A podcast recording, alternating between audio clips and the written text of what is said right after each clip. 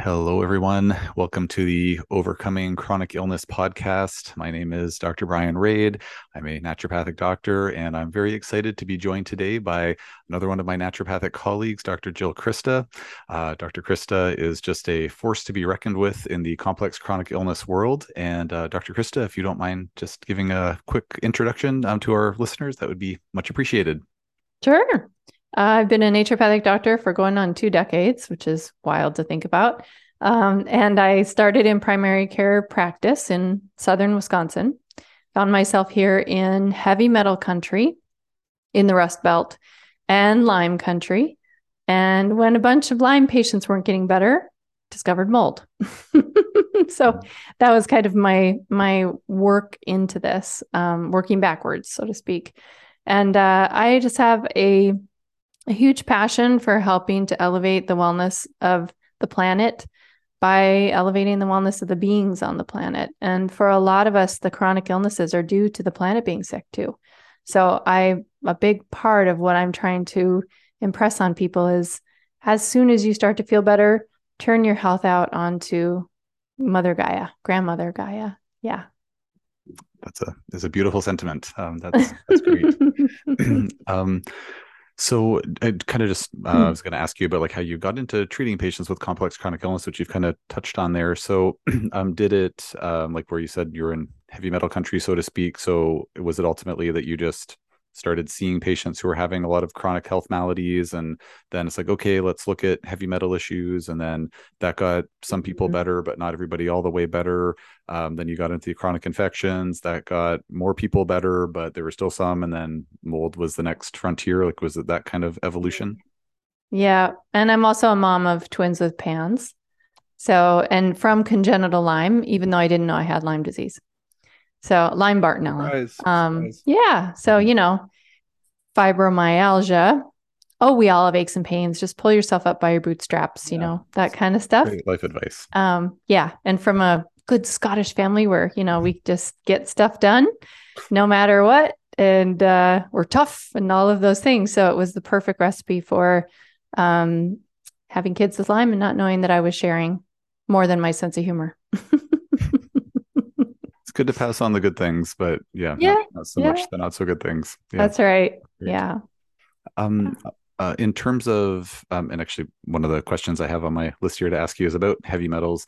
Um, and so, where I, I to my understanding, you uh, work with folks outside of your um, uh, geographic area, like you consult on cases for folks um, far and wide, I, I believe. Yeah, nowadays, I mean, that's the thing is I started in the Rust Belt and doing all the things that we're trained to do, you know, cleaning up diet, lifestyle, nutrition, using herbs to fill in the gaps for things. And then I started seeing this trend and like, wow, everybody has with with these kinds of things going on has high blood pressure, um, vertical ridges on their thumbnails, um, couldn't sleep, fatigue, little bit of like cognitive issues. And I'm realizing as I'm putting it all together, I'm like, this is homeopathic plumbum. Because, of course, I was trying to treat it homeopathically. Sure. Yeah. And then also seeing like the mercury side of it as well, which are the two biggest ones that I was seeing in practice. And and it started to click with me. I was like, oh, maybe it's not the homeopathic because could all these people need the same remedy? That doesn't make any sense. Mm-hmm. And realizing, oh, okay, I have two lead mines an hour away each different direction. This is lead toxicity.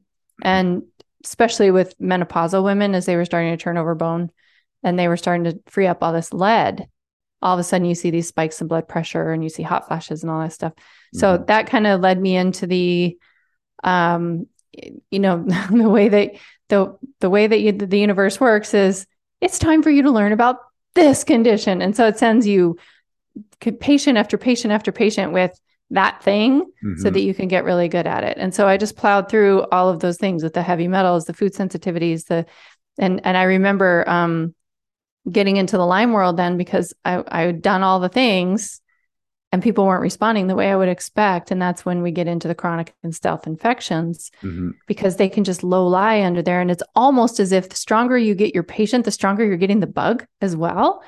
And I was seeing that pattern and I was just like, this, I don't understand this.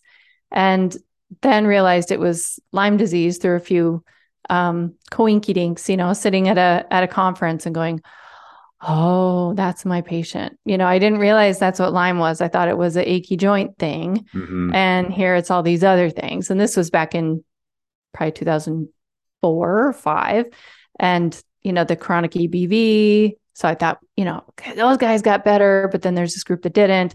So we just kind of worked through it in those ways. And as I got more educated in Lyme, I became a ILADS trained physician. Um, and it's just that ever evolving thing that happens as you as you open yourself and you invite to help other people. Um, the universe will send you a whole lot of certain conditions until you get good at it. And then you move to the next one, then you move to the next one. So the more willing you are as a practitioner for those listening, if you're kind of a little overwhelmed, um, you may want to be really clear about what you're saying to the universe that you're willing to do. that, that is fair. Yeah, yeah, yeah. Mm-hmm. I got a lot of schooling. They say the the teacher arrives when the student is ready. Mm-hmm. That hasn't been my experience. Mine has been the te- teacher showed up early for class. that's well put. Yeah, that's yeah. Like, um, yeah. There's there's some of us that can identify with that out there. That's, mm-hmm. that's well put. Um, so kind of kind of going back to your original question, then mm-hmm. you know each of these things you kind of get known as the person who treats the complicated cases. Then mm-hmm. people come to see you from outside of your area and that has just kind of grown and grown and grown and mm-hmm. um, until the point where now I, I only do consultations with practitioners because i want i'm now in the phase of my practice where i want to teach more doctors how to fish mm-hmm. because that's going to only help more patients that's awesome um, and I want to ask you about that aspect of things um, so that folks listening can, uh, if they want to um, have their clinician consult with you or any clinicians listening want to consult I'd, I'd like to circle back around to that at, at the sure. end um, and i do want to ask you a question about heavy metals um, but there's another question that's come up in the meantime so i'll ask you this one first. Go for it. So, i'll take um, whatever. fantastic. Thank you. Um, yeah. so kind of like evolution wise um, so you know metals uh, vector borne um, illness mold um, what were the what was the next one beyond that? What was the next one beyond that? Um like uh, i'm just curious mostly because i want to make sure i'm not missing anything in my, oh, yeah. knowledge base but also i think listeners would be interested to know yeah like what's what are the other kind of big uh, milestones i guess with um you know uh, expanding your understanding of uh, these complicated cases? Uh, you know a lot of it boils down to environmental and we keep evolving to find more problems because we keep inventing new things that could harm us. You know, no one knew lead was going to be a problem. They thought this was a wonderful solution to mm-hmm. make sure that color stayed on things that what were hard to keep thing, color. Right? You know, wow, what an invention. Yeah. Or to combust gas, you know, so there's all these things that they were used because it was a good idea for the innovation without really realizing there were health issues We've got that problem now with Wi Fi, EMFs. We've mm-hmm. got that problem with pesticides and herbicides. Um, it's killing our bees. So, you know, the bees are pollinating most of what we eat. So, if we really like food, we should probably pay attention to that. Mm-hmm. And I think now we're evolving to the next level where emotions are the new toxin of our time. Mm-hmm. It's going to be the thing that people really have to realize that uh, things like judgment, things like, and that's judgment of self usually is the biggest one we're judging. Um, some of those emotions, that is going to be because we are, we are, we can get more information now about all the, all the um, physical things. You know, there's, gosh, go on social media. You can get all kinds of diet advice and SIBO advice and, you know, Lyme advice and all that kind of thing. And podcasts are amazing. So there's so much information available to us so now it is discernment of all of that for what is it that applies to me. Mm-hmm. But I mm-hmm. think that the next level and what I'm now getting trained on to help people with is more the emotion energetic side of things. I think frequency medicine is going to be the future of medicine. Mm. I've heard some other very smart docs say the same thing. Um, so, yeah. like scalar energy therapy is amazing. It's S C A L A R. Yeah, yeah. It's looking at the sun, certain pictures that have a certain wavelengths and things like that. Just looking at it for periods of time transmutes medicine to us because our our bodies are solar powered. We've always had a relationship with the sun, and so many people are stuck inside. Like mm. these, this kind of stuff is really cool, and it mm. can be so simple and so beautiful, so elegant. Cool. Yeah. Is there so uh, look into scalar. I was gonna I was gonna say, is there like a, do I just you know punch that into a search engine? I'll, I'll email you some information. It's still very woo and very out there. Like the mm-hmm. the frequency medicine I've used in school, and I was just very lucky that mm. um, Dr. Judy Fulop, who was my um, the the practitioner that I followed. Mm-hmm. We have secondary primary in the way that we're trained. Uh, she was my primary. I was the secondary, and she introduced me to this amazing miraculous machine called frequency specific microcurrent. Mm. That thing, there's a little bit of magic. I mean, there's a lot of things that we can understand about how it's working, but sort of like homeopathy. Mm. Like homeopathy, I would put in the frequency medicine place. It's been around forever, but I think it's hmm. also going to be a big thing in the future mm-hmm. of medicine. I think it's going to get its day. I think it's coming now that we're understanding things like nanoparticles and quantum physics and mm-hmm. quantum medicine. So frequency specific has been the thing that I've used as my as my woo medicine in practice because it's just incredible. Mm-hmm. Yeah, yeah. some some clinicians find it to be so helpful, and uh, mm-hmm. yeah, that's, that's, great. Actually, my uh, uh, first podcast guest, um, he's a local chiropractor, and they they use it um, all the time. So it's yeah. they're big fans. But yeah, um, and it can go so far beyond um, musculoskeletal problems. Oh yeah, hundred yeah. percent. Yeah, I feel like I use it for is just like the like that's just the sampler platter, and it's like totally tapping into the full full potential. Yeah, yeah. Um, well, uh, circling back to the heavy metal question, and we'll, we'll circle back to lots of things. I'm sure. Uh, yeah. Uh, lots of things will be orbiting uh, around each other by the time we're done. I think. Um, so with the heavy metal side of things, where you know when you're consulting on cases of for folks who are not you know living next door to a lead mine. Um, I'm wondering, kind of on average, how often do you find that elevated heavy metals are a, a, significant barrier to folks getting better? Like, how often is it that, like, oh yeah, the patient's done X, Y, and Z, and they're still not all the way better, and the heavy metals are, you know, a, a big part of them not getting the rest of the way better? Um, a little tough for me to answer because now I I don't have the same selection bias as a primary care doctor now that I'm like the chronic illness, you know, mold, Lyme, PANDAS person. Mm-hmm. Um, so my selection bias is probably a little skewed. But when I think back to before people knew that's the stuff that I did, and I just got to see regular people, um, I would say that it's a it's a stumbling block for quite a few. I would put it over fifty percent. People don't realize that it's the stumbling block. They think it's something else. They think it's and, magnesium deficiency. Right. And sorry, that's for the general Lead. public. yeah. Saying. Okay. Heavy metals are a big deal. Mm. They're just not, but now that has gotten squashed by adding all these other things that we didn't have to deal with before. Wi-Fi mm-hmm. being the one. Carrying a cell phone, you know, in your pocket or in your breast pocket or in your purse, you know, having it by you when you sleep. That's a whole new toxin of our time. That's a, you know, electro pollution. So what's happened is that does everyone deal with heavy metals? I think over 50% of people really do. But now that's gotten this other heavier thing on top, which has also gotten this other heavier chemical on top by having pesticides, herbicides, fragrances, you know, VOCs, all these things. So now heavy metals seem less significant, but it's just because they're not able to be discovered until some of that top stuff gets peeled off. Mm. Yeah. So once the top stuff's peeled off, um, like uh, how often would it be that you know patients plateaued on X, Y, or Z symptom? Various layers layers have been peeled off, and then eventually heavy metals are dealt with. Um, how often would it be that the heavy metals would say propel somebody like an additional 25, 30 percent plus, you know, further in the right direction? Um, in terms of feeling better? Hmm, that's a great and, question. And, I would love that data. Wouldn't that be great? Yeah. Um, yeah. We, we, won't hold you to the exact number. You know, you don't have to cite yeah. the PubMed ID. And, and if you wouldn't mind kind of answering it within the framework of um, patients who are dealing with complex chronic illness, because that's the main audience that we're we're speaking to. Hmm. I would I would still stay in the high higher than you would think 35 to 45 35 to 50% okay and timing is very important mm-hmm. so if emfs are a real problem they have heavy metals That is that is um, changing the current and the dynamics of how those heavy metals are impacting them. They're not just like a, I won't say, you know, that lead is innocent, but it's not just like innocent lead sitting around in a bone.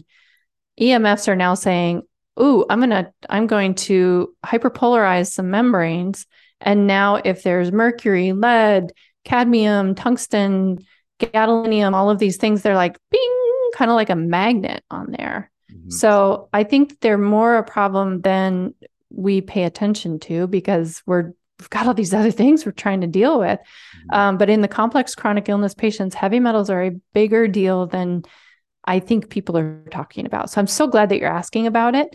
And we the way that I do this with the treatment of it is very different for a complex chronic illness person than like I have I have one patient that came to see me healthy as a horse.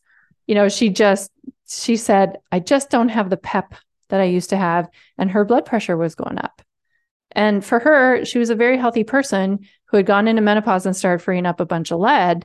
And we just needed to chelate that out. And she got her energy back and she was able to lay down more bone. Her osteoporosis improved. You know, there's healthy people walking around with this stuff. Mm-hmm. That was like a concentrated chelation that we were able to do. But in the complex chronic illness patients, I pulse that in just very selectively and very carefully. So they may be on like a chronic antimicrobial.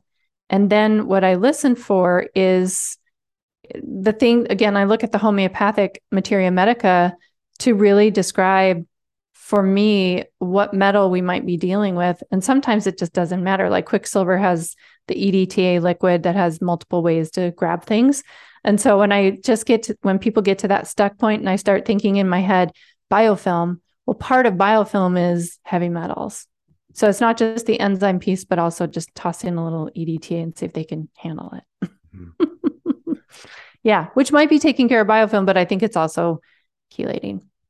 Yeah, I mean, my, my understanding is those uh, phase two biofilms, they're so tenacious because of the metal components to them. So yep. yeah, it's uh, it's a matrix. A, yeah. Yeah. Yeah. Mm-hmm. Um, and this is a perfect time to remind everybody that um, everything that I'm discussing with Dr. Crista is for informational purposes only. We're not providing any medical advice in any way, shape, or form. Mm-hmm. Please speak to your personal health care provider uh, about any making any medical decisions for yourselves. Um, one thing I, I, just want to yet again circle back to um, is just uh, something that Dr. Crista mentioned there, um, where you said that uh, I'm paraphrasing a bit, but where the uh, Wi-Fi, um, you know, EMFs, these, um, you know, ultimately dysregulate our our membranes in our bodies. That's our cell membranes. That's our mitochondrial membranes. Um, everybody that's listening to this probably knows how important mitochondria um, are for our overall cellular physiology. Um, and and that, as you were saying, uh, Dr. Crista, it you know can really interfere with the body's ability to keep those toxins uh, at arm's length, you know, as, as, far away from the crucial parts of the cellular structures, different parts of the body as possible. And, and I think that concept, like you put it very simply and I think really succinctly, because I think a lot of the times folks think about like, oh yeah, like Wi-Fi and EMF exposure, like it's kind of this like bit of an ethereal kind of thing. It's like, how is it really affecting us? Is it really that big of a deal? It's like, yeah, like we have the you know published evidence that it definitely negatively impacts our membrane integrity and and for all intents and purposes makes us more of a sitting duck for those other toxicants so maybe mm-hmm. you go you know back you know 300 years person's you know living on a pristine Hawaiian island and somebody puts a cell phone tower beside me, if somebody from the future you know comes back, builds a cell phone tower beside them, they might be just fine if they're just getting bathed in 5G or 4G or whatever it is. Maybe it doesn't really matter that that much, but bring that into contact with modern day folks dealing with all the stealth infections and the mold and the metals and the you know the negative emotions and all of that. And man, oh man, like it's just um, synergizing things in the worst possible way for us. So mm-hmm. um, just I, I, think that's um, a really a great point that you brought up that uh, it, it is really, really important to address. Um, I, Thank I you like... for explaining that for people too, because sometimes I get on a roll and I say things like hyperpolarized membranes, and people are like, "What does that even mean?" You know. so thank you for making that understandable. I'm trying, I'm trying, to channel the better health guy because he's so good at doing that. Like, yeah, sort of like people back in. Anyways, yeah, yeah. if you're, yeah. Um, thanks for the feedback. Um, on on the EMF level, uh, or on the EMF side of things. Um, are there, aside from just minimizing exposure, um, are there any devices like there's different devices out there that claim to neutralize emfs or different things? Like you know dr klinghardt talks about all these different gizmos and you know special paints that you can paint on your wall and sleep sanctuaries and all these different things. Um, are there any aside from minimizing exposure as much as possible are there things that you recommend for your patients or um, treatments like internal or external things that they can do to help um, mitigate their emf exposure if they can't get away from the ems as much as they ideally would yeah, I don't I don't have a whole lot of science on a lot of things. There's a lot of really cool devices, but are they actually working? And I haven't played with enough with my EMF meter to see like to to speak to the full thing, you know, the Faraday cages and that. But I think where you sleep is really important. Mm. So having those sleep curtains, you know, I think that that's a really big, especially if you're in a in a apartment building sort of situation and you're in a work building. So all day you're exposed during your work to having Wi-Fi, Wi-Fi, and maybe multiple Wi-Fi's because of different offices having their own. And then to come to your home, if you're in an apartment situation or a condo situation where you have it all around you in a city, that's pretty hard on bodies. And we will evolve to handle that. And and the way that I'm working with my patients in the in the energy shamanic realm is to say 5G, yes, please because we're electrical beings. Mm. Imagine if we could actually use that to fuel our system. We're not there yet. Not everybody is. Some people are doing this, you know, and um, are actually getting energy from being exposed to it because wow. they're using a lot of techniques to do that, um, mm. harmonizing with it, we might think. But we're not there yet. Most of us are not, you know, monk style people who can deal with that. Um, so I think that that where you sleep is a really important place to protect, but also absolutely 100% have to get outside and ground with Mother Earth. Mm. That is, if you look at the the EMF, the um, bad wiring, if there's bad bad wiring, bad grounding on a wiring system, it will have dirty electricity that will emit more EMFs. And if you think about what that means, bad grounding, you know, if we're really not being good about a daily practice of grounding at the original charging station, you know, Mother Earth is the original charging station, you're going to be more affected. So I have patients who do live in an apartment building situation with multiple Wi-Fi's who do work in in offices that have Wi-Fi as well. Um, they, the park they go to have lunch in New York City is has free Wi-Fi, public, you know, I mean, it's all over the place. But they have a very dedicated grounding practice hmm. and are really not I, I would say and i don't want to just do an n of one that means everybody that means it applies to everybody i've just seen it over and over and over again when i say i can't impress upon you enough how important this is that it's not just being out in nature it's appreciating nature it's having it it's like giving your heart to nature which is a, is means things go this way. And then the energy can come back to you. If you are in fear, fear is a very involuting emotion. And fear invites then coming in with that electrical current, heavy metals, toxins, you know, things to come in and to be magnetized in. So I think that it's that it's got to be daily, work it in. It's more important than any supplement you can even imagine. And we can't bottle it because it's energy. Um, and I just said frequency medicine is going to be the most important medicine in the future. It's now. Um, so I think a daily practice of grounding and then protect where you sleep are the big things. Mm-hmm. Um, yeah. And just um, to emphasize a little bit more, or expand a little bit more on um, protecting where you sleep, like that would be turn off your, you know, Wi-Fi router if you can. Um, make sure you mm-hmm. don't have any uh, electronic device like everything's on airplane mode or ideally just turned off um, are there things like do you recommend people create like a you know canopy bed sleep sanctuary some people need to. cage? some people do need to. Mm-hmm. and and not just having it off having it uh, out of the room because what we're finding is even when they're off like mine is off right now because the, this is pinging quietly pinging away. I see. That's crazy Like Yeah. they're supposed to be asleep. They're not sleeping. When you turn it off, they're not sleeping. The only way of sleeping is if you take the battery out.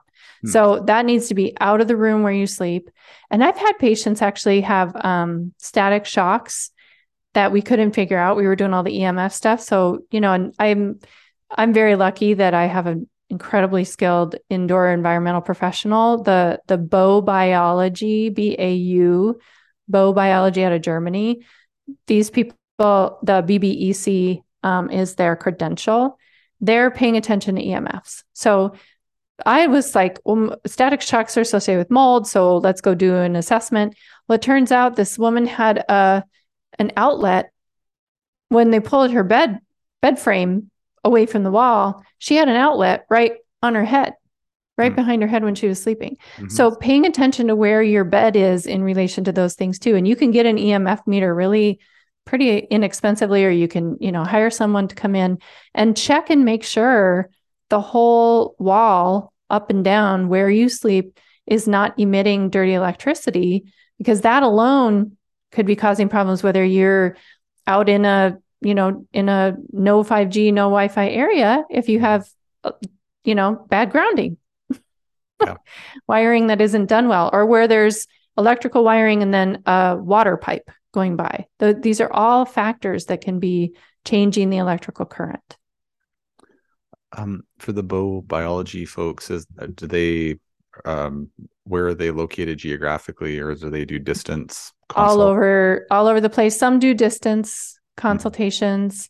Um i know the one that i work with martine davis she's in madison at Mhm. airinspector.com she does some um distance for some kinds of things but i don't know if you know emf i don't think you can do you really need the meter but Mhm. they may be able to mail you the meter to check your house and give you instructions on how to do it Okay. yeah Yeah. so yeah um, some of my patients we've done all the mitigation stuff you know wi-fi off mhm. um, you know, devices out of the room, all of the things that that we could think about that are easy. You know, I mean, those are pretty easy things to do, and um, in some cases, they just really needed the, the added protection. Mhm. Mm. Um, yeah, and uh, just an additional plug for Martine at airinspector.com. Um, yeah, you passed on her name to me years ago, and I've referred so many patients to her. And yeah, she does, like, you know, where I'm in Canada. Um, but yeah, she does distance consultations. Just it's Mhm. great. Um, we we had some water damage at my clinic, unfortunately, a few years ago, and you know, she it was all just taken care of via you know Zoom consult. She mailed us the material we needed to test. Like it was just it was really really great. So if you're Yeah. uh you know if anyone listening if you're like oh man like there's just no iep in my area like what am i going to do like um some companies not all of them because i've asked others and not everybody's willing to do things uh, distance wise but um it's there are some that will do that which really cuts down on Mhm. cost uh thankfully so Yeah, yeah, yeah. somebody in so Absolutely. And WeInspect, um, they have what's called the mold finders method. So if it is mold, mhm. um, and it's not the EMF thing, but they because they focus strictly on mold, which is nice because they're really good at what they do. Mm. Um, if it's mold, they have this whole school basically. They teach you how to inspect your own house, and then they'll work with you to get the sampling done. it's great It's a really cool resource. Yeah. Well i'm going to include those uh websites in the um in the show notes so for folks who are driving or whatever and not able to make these Right. themselves, That's so nice. I know. I do that when I with the podcast. I've got like, you know, chicken fingers or something. I'm like, oh, I gotta write that down. And then I remember, oh no, that's gonna be in the show yeah notes. yeah absolutely show notes are key um Yeah. well um kind of uh tying a one of the questions i had for you into what we were just talking about there so um if a patient has um we'll say ongoing you know mild to moderate um, mold exposure in their current home um, and they're unable to remediate or move um, are there sort of damage control methods that you found that can at least uh, you know either work well enough to keep the space livable or if say they you know they're like i won't be able to move for a year like i can't break my lease or i have to save up the money or like whatever it is you know i can't remediate like just due to financial reasons or logistical reasons. Um, are there things that you recommend that they um, implement to kind of damage control the uh, ongoing mold exposure in their environment Yes, this is very common that people are stuck for a little bit. And I tried to say they're still in mold instead of stuck in mold because that's Oh, better energy. That does have better energy. Oh, I'll yeah. mental adjustment. I know. I'm just, but people resonate with stuck in mold, you know, I mean, but I'm always like, okay, we're just going to, we're just going to take that word and we're going to say you're still in mold Good, because good. there is the whole message is you must get that either remediated, like you can't get better if you're exposed to mold, Mm, period. If you've already been made symptomatic from it, you cannot get better if you're still in mold. So, that said, there are a lot of things that you can do. I have a whole course on it. it's an hour long course called Nine Things to Know If You're Still in Mold. There are some dietary things you can do, such as if we understand what mold is trying to do, it's trying to move in and compost you. So, we want to make sure that we're not reinforcing that with the diet and the supplements that we're taking the message in those toxins that mold is spitting out is um, fungi is trying to move in. Fungi is trying to take over. So we want to look at the whole fungal family and find out are you eating any of them? So yeasted, anything yeasted, that would be yeasted breads, um, nutritional yeast on popcorn, beer, any of those things, got to go. Um, aged cheeses where we're going to have more bacterial possible fungal can come in like a blue cheese. Um, getting rid of mushrooms getting rid of anything in the fungal family medicinal mushrooms just during that period while you're in that exposure we don't want to reinforce the message that mold is trying to move in because that will aggravate particularly neurological symptoms.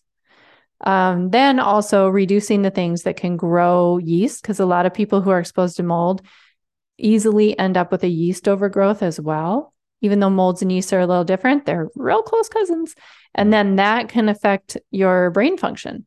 We've seen lots of studies that show that if you have yeast overgrowth in your gut, it's actually affecting the the microglia, the immune system of your brain.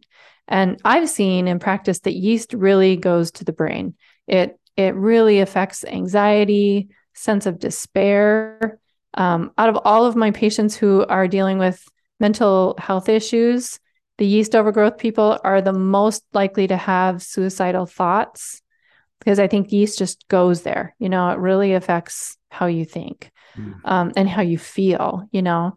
So we would do things that don't promote the growth of yeast, which would be kind of an anti-candida diet, you know, getting rid of the sweets, like no, no um juice. Nobody needs to be drinking juice.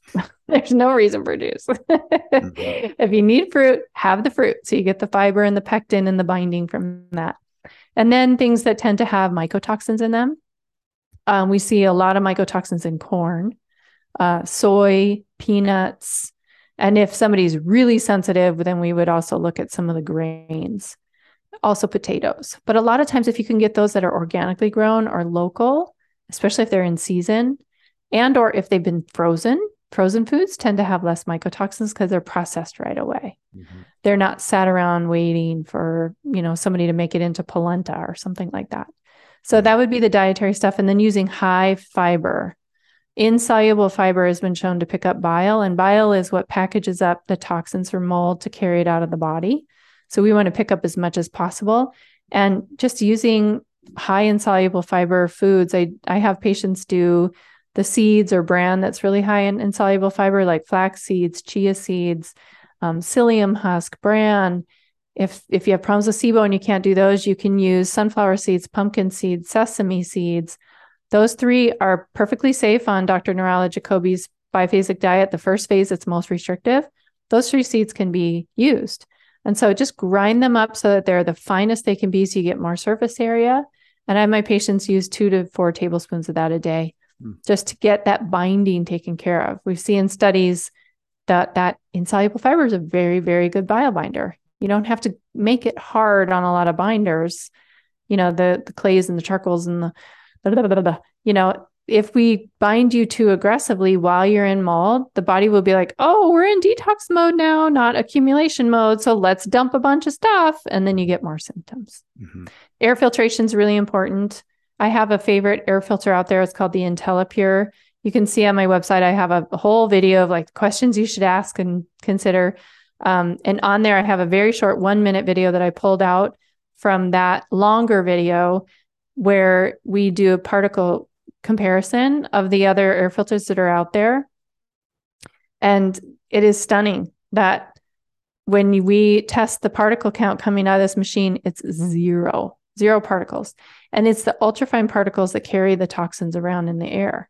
So if you can get your particulate count down, then those mycotoxins, even if they're getting poofed into your indoor air, they will stay more on the paint and on the wall. And you can actually do essential oil scrubbings of the walls to reduce your count. But if you get your particle count down, there's nowhere for that to come up into the air and into your respiratory passages. Hmm. Um, I'm also a very big fan of, oh, and IntelliPure, I get a lot of questions. People are like, well, what about IQ Air? What about um, Austin Air? Those also pass the particle count primarily. Um, Air Doctor did not. Um, but their filters can become petri dishes while you're still in mold because it's in the environment of the biofilm. So IntelliPure is the only one that zaps the filter so that that can't happen. It creates a biostatic environment. Um, oh, essential oils.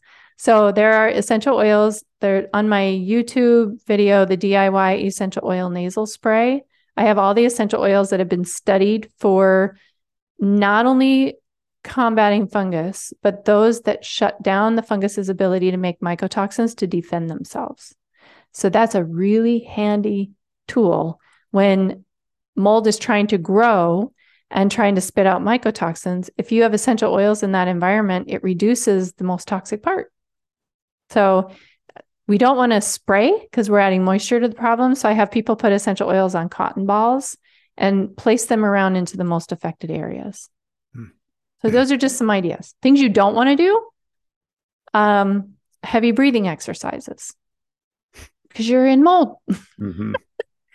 right? I mean, people are saying, oh, for your vagus nerve, take a deep breath. And your brain is like, don't take a deep breath, you know? So it's, you're fighting with the wisdom of your body. Mm-hmm. Taking glutathione can really aggravate people when they're in mold as well. So we try to use the things to help your body make its own um, if it needs it.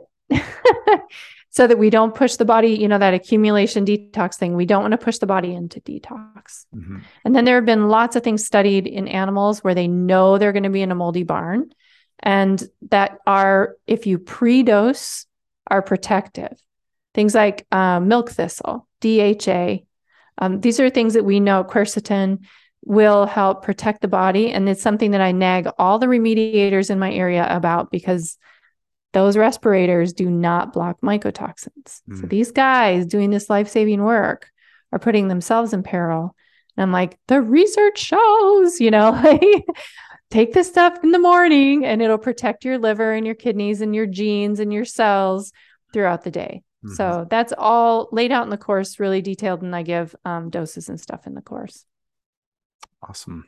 Not to do a commercial. I'm just trying to, you know, I created it because I had mem- some of my members were like, "What do we do?" And I'm like, "Oh, is it different if you're in mold?"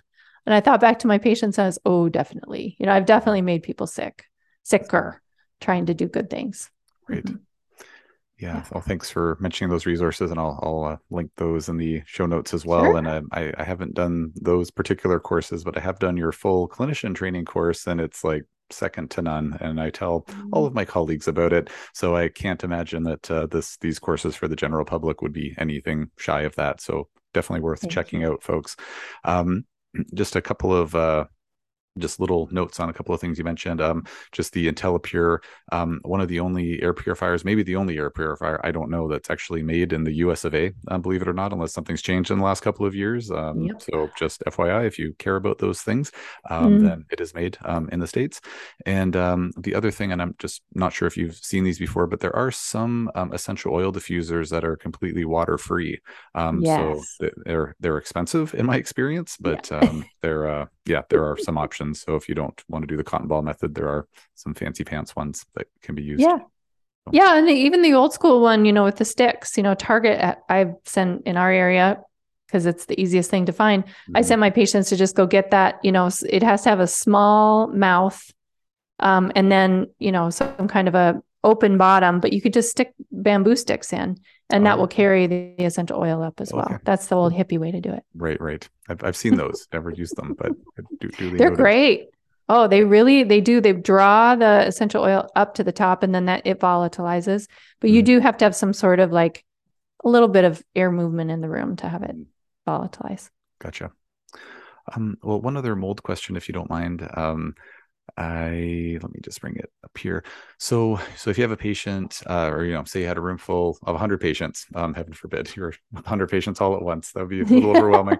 Um, so 100 patients, they've all been, um, you know, in a, they've all been um, exposed to mold. Um, they were still in mold for a while. Now they're no longer Mhm. still in mold. Um, Nice, nice yeah, language. I'm, I'm just you know trying to ingrain it here, um, and they are um, still symptomatic. So you know they've been out of mold for you know six months plus, let's say three months plus, whatever. They're still symptomatic. Um, of those hundred patients, uh, roughly how many of them would you say um, it would be crucial or highly, highly, highly important um, to use some type of a nasal spray to um, treat their sinuses, like with antimicrobials? Um, how often would you say out of those 100 patients would it be crucial for that to be done? 100%. 100%. That's Mhm. a high number. It's a very high number. Okay. Yeah. So this is from occupational studies where we really have actual humans. Um, this is not on the treatment. So the treatment comes from my empirical experience, Hmm. but the cause is from real human studies, occupational studies where people were exposed to a moldy building, and this was four studies over seven years, and they they did a review. So they took all of that data, and what they find is that 50% of the people who had that exposure, they their symptoms went away either the minute they got out of the building or by the end of the weekend. Hmm. And then they would start over again, be symptomatic in the building, but not when they were out of the building. Those 50% needed no treatment when they did good remediation. There's 50% were symptomatic still out of the building. And the worst ones were the ones that were symptomatic throughout the weekend and were still symptomatic and then had to go back to work again. Those people had chronic respiratory issues, chronic fatigue syndrome, sick building syndrome, gut issues, like boom, boom, boom, boom, you name it down the line. What I learned from Dr. Joseph Brewer's study in 2013 14 was pivotal in, in why I've added this as, as a critical part of treatment. Because what they found is, lo and behold, when you test healthy people and sick people, we all have fungus in our sinuses. So it's the mere presence of fungus is not the problem. We all have bacteria in there. We all have all kinds of things living in our sinuses. The difference is the healthy people had no mycotoxins in that washing, and the sick people did. And they tested nasal, lung, gut. I believe they took a biopsy of brain as well, but they had taken biopsies of lung. I know. ah.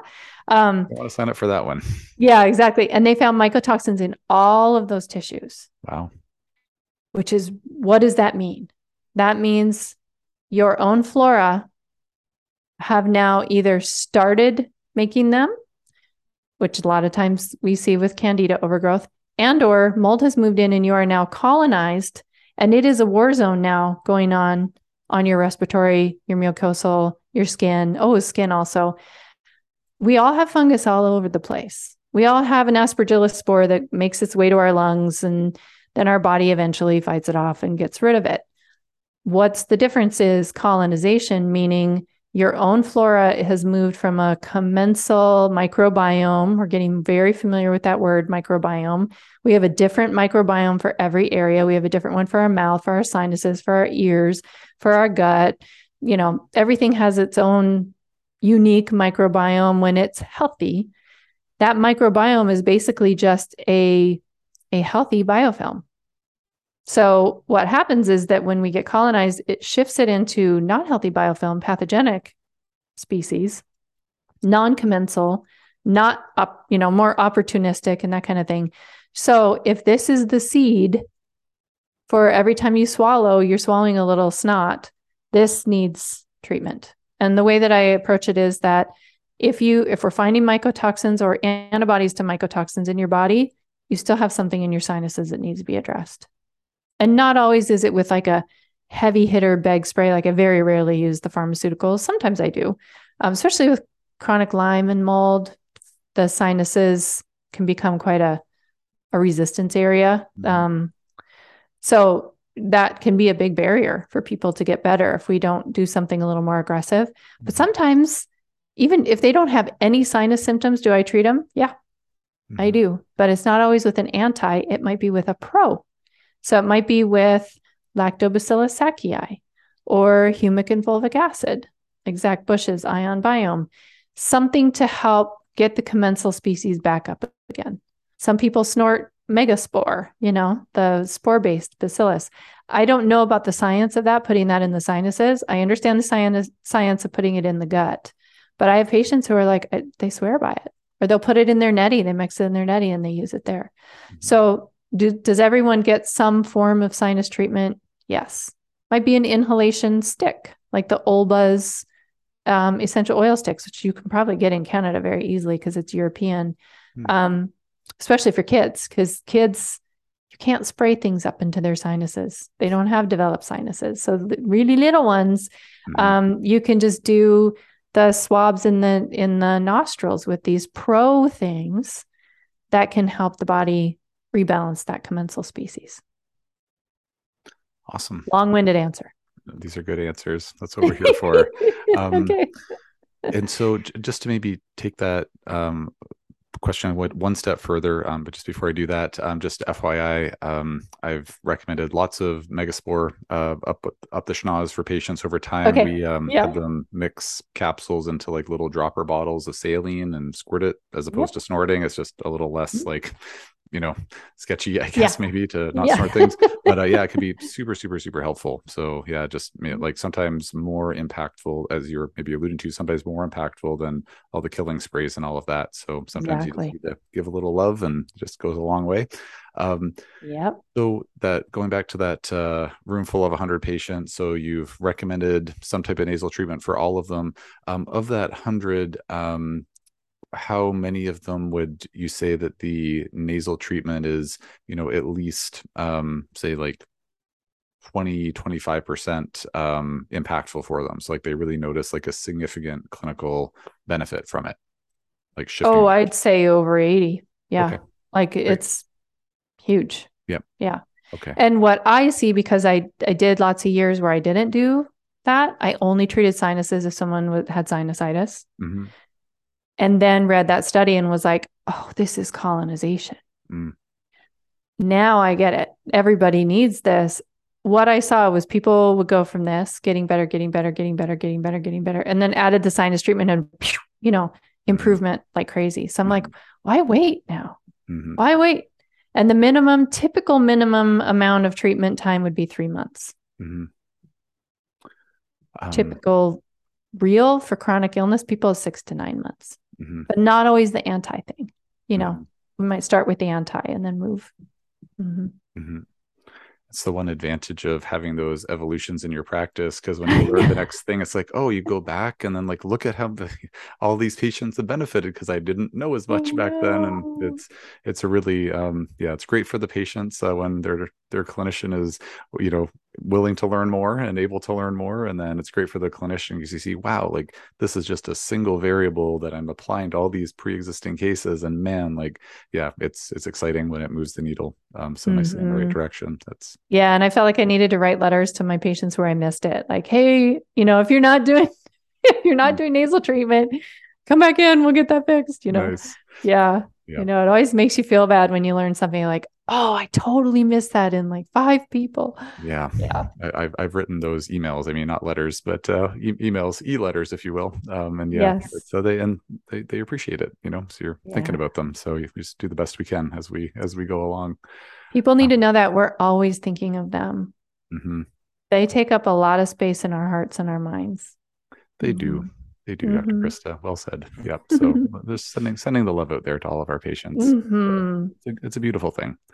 Yeah. Um, oh shoot, I had maybe I already asked you that question. Okay, uh, I'll, I'll move on to something else here. I did want to pick your brain. Uh, ooh, I know we're getting a little bit close for time here. I, am going to just pick your brain a tiny bit about uh, histamine, if you don't mind, and then I'd like to ask you a little bit about uh, PANS and PANDAS, if you don't mind. yeah. Um, so just uh, on the histamine level, um, one of the so you know mast cell activation syndrome, um, one of the things that I find to be a bit challenging is that I feel like we don't have nearly as many um, therapeutic options for patients to help stabilize their mast cells or deal with you know elevated histamine symptoms as is really warranted because it can be so very impactful when patients have histamine related issues um, so mm-hmm. outside of you know finding and addressing the root cause which of course we're always thinking about but that doesn't typically happen overnight um, you know mast cell stabilizers or histamine receptor blockers um, can be really helpful um, i'm just wondering if outside of you know, say the H1 and H2 blockers um, outside of um, some of the better known mast cell stabilizers like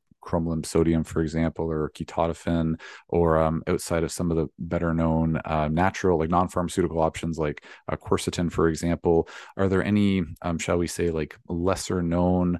Um, mast cell stabilizers or histamine, uh, kind of more like symptom based treatments that you use in your practice that um, folks may not have heard of and, and that I may not have heard of. Yeah, yeah. I think one of the most underutilized plants for this is nettles.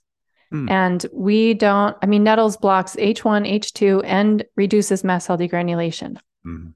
It's like ketotifen on steroids, you know, have, except it is a food. So that means you have to take a lot of it mm. and use a lot of it to make a difference. Hmm. So because it's safe, um and you know a lot of these things like you have to get a you have to hit that threshold you know that minimum therapeutic dose. Like with milk thistle as you learned in the class 750 milligrams daily is what it takes to get that therapeutic dose. Resveratrol a gram daily to get the blood levels plasma levels that we're looking for to make the dent. I think nettles has that as well in my experience. So when people say yeah i tried that i'm like what did you try well, I took a capsule of it, you know, maybe like in the morning and then maybe one at night. I'm like, mm-hmm. then you haven't tried it. Mm-hmm. Nettles are so safe. And in order to get that threshold, you do need to take a significant amount. And there's cheaper ways to do this. You know, you can buy nettles in bulk in the health food store and make tea out of it and just drink it all day and it keeps the plasma levels up for you throughout the day. It's a very inexpensive way to do it. They're very tasty.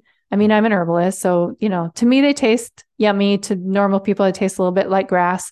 But you can mix that with lemon juice. You can mix that with things that also have cell stabilizing effects, citrus bioflavonoids in the lemon juice. So I think nettles are highly, highly, highly underutilized, and you don't need to use it that much for very long till you get things down regulated. Mm-hmm. And then you can use less and less and less and less. Mm-hmm. So if I'm ever going to add a ketotifen or something like that, I, and you heard me say this before, I never use a drug without the plant. The plant comes 1st mm-hmm. And then if the plant doesn't work, or we also need, we don't just say, well, nettles wasn't strong enough, so we're taking them away and then we're going to do the ketotifen instead or something like that. No, no, no, no, because the plant has all these other things that are helping that we don't talk about. Trace minerals. You know that's a big one mm. is that that goes back to heavy metal toxicity. If heavy metals are sitting in the seat on the bus that that trace mineral should be in that trace mineral doesn't have anywhere to go. It just comes in the body and goes out. So people are tons of people are trace mineral deficient. Mm. people who benefit from humic and fulvic acid trace mineral deficient. Mm-hmm. like we know they're they're predictable things. So nettles are also very high in trace minerals so you're getting nourishment, you're getting the bioflavonoid folinic acid, which processes out a lot of the mycotoxins, bumps it off of albumin so that the mycotoxin can get out through the kidneys. Perfect, amazing plant. And we just we don't use it.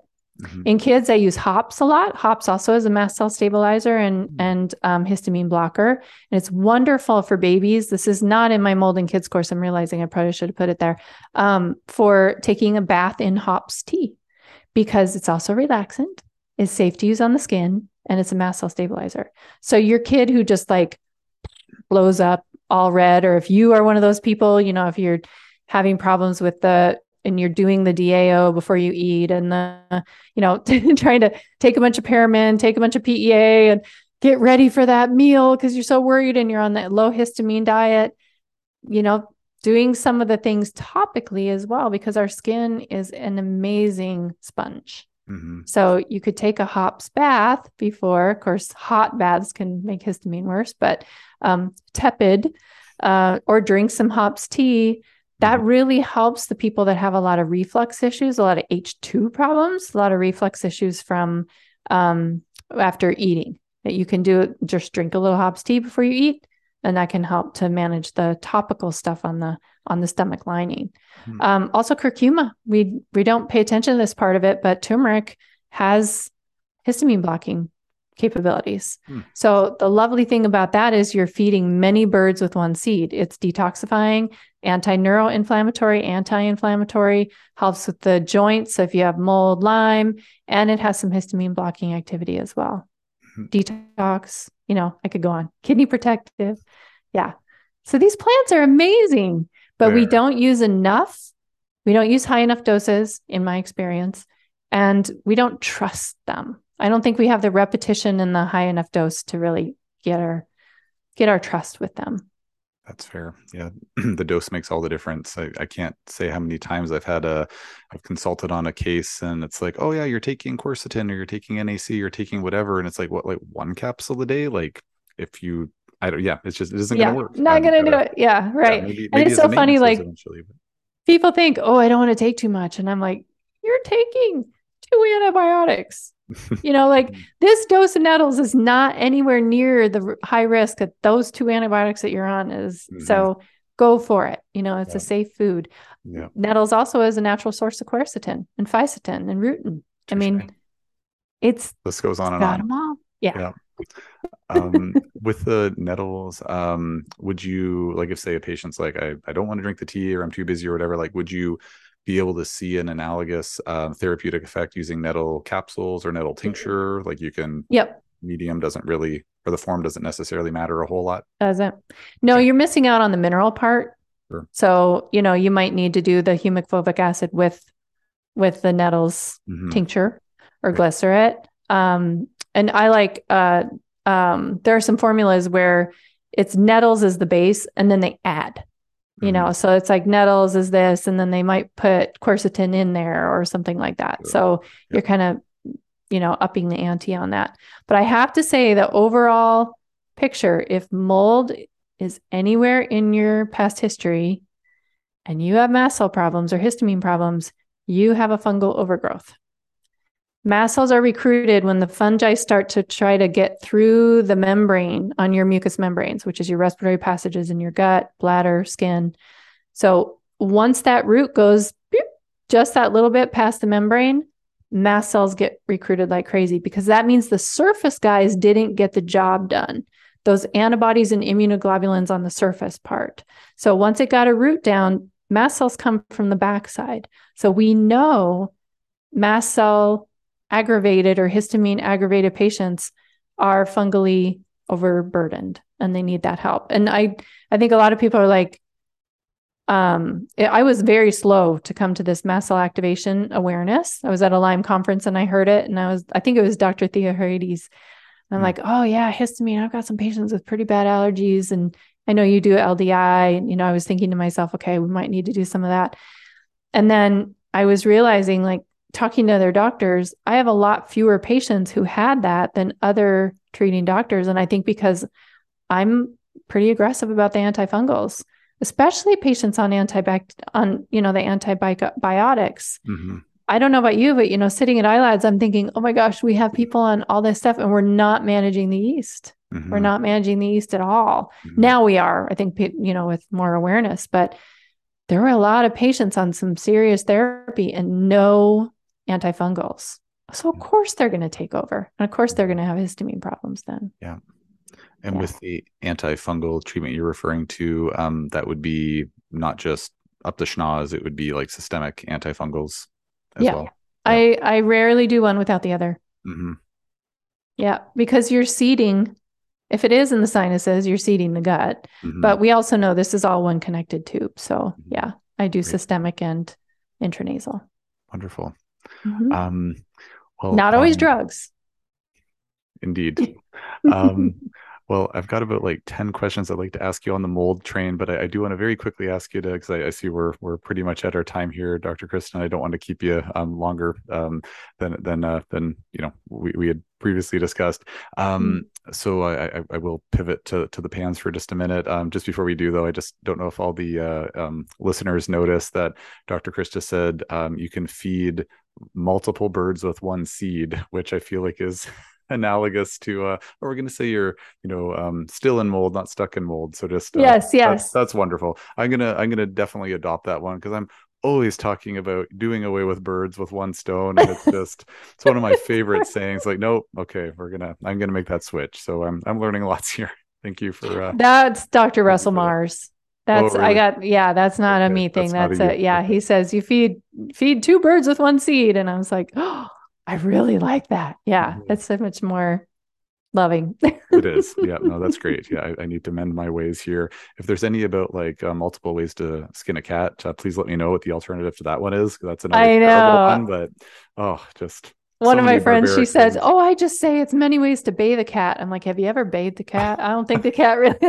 That's not we need Yeah, it might- another maybe cats just aren't part pet a cat, that maybe. might be maybe yeah there's probably something good there um, Uh-huh. well uh, dr Crista, if you don't mind um, just I, I just saw on social media within the last few days that you have um, a new book uh, out about PANS and uh, would you mind just speaking to that a little bit I, i'd love to get into a PANS discussion with you but i know we don't have time have to come would- back.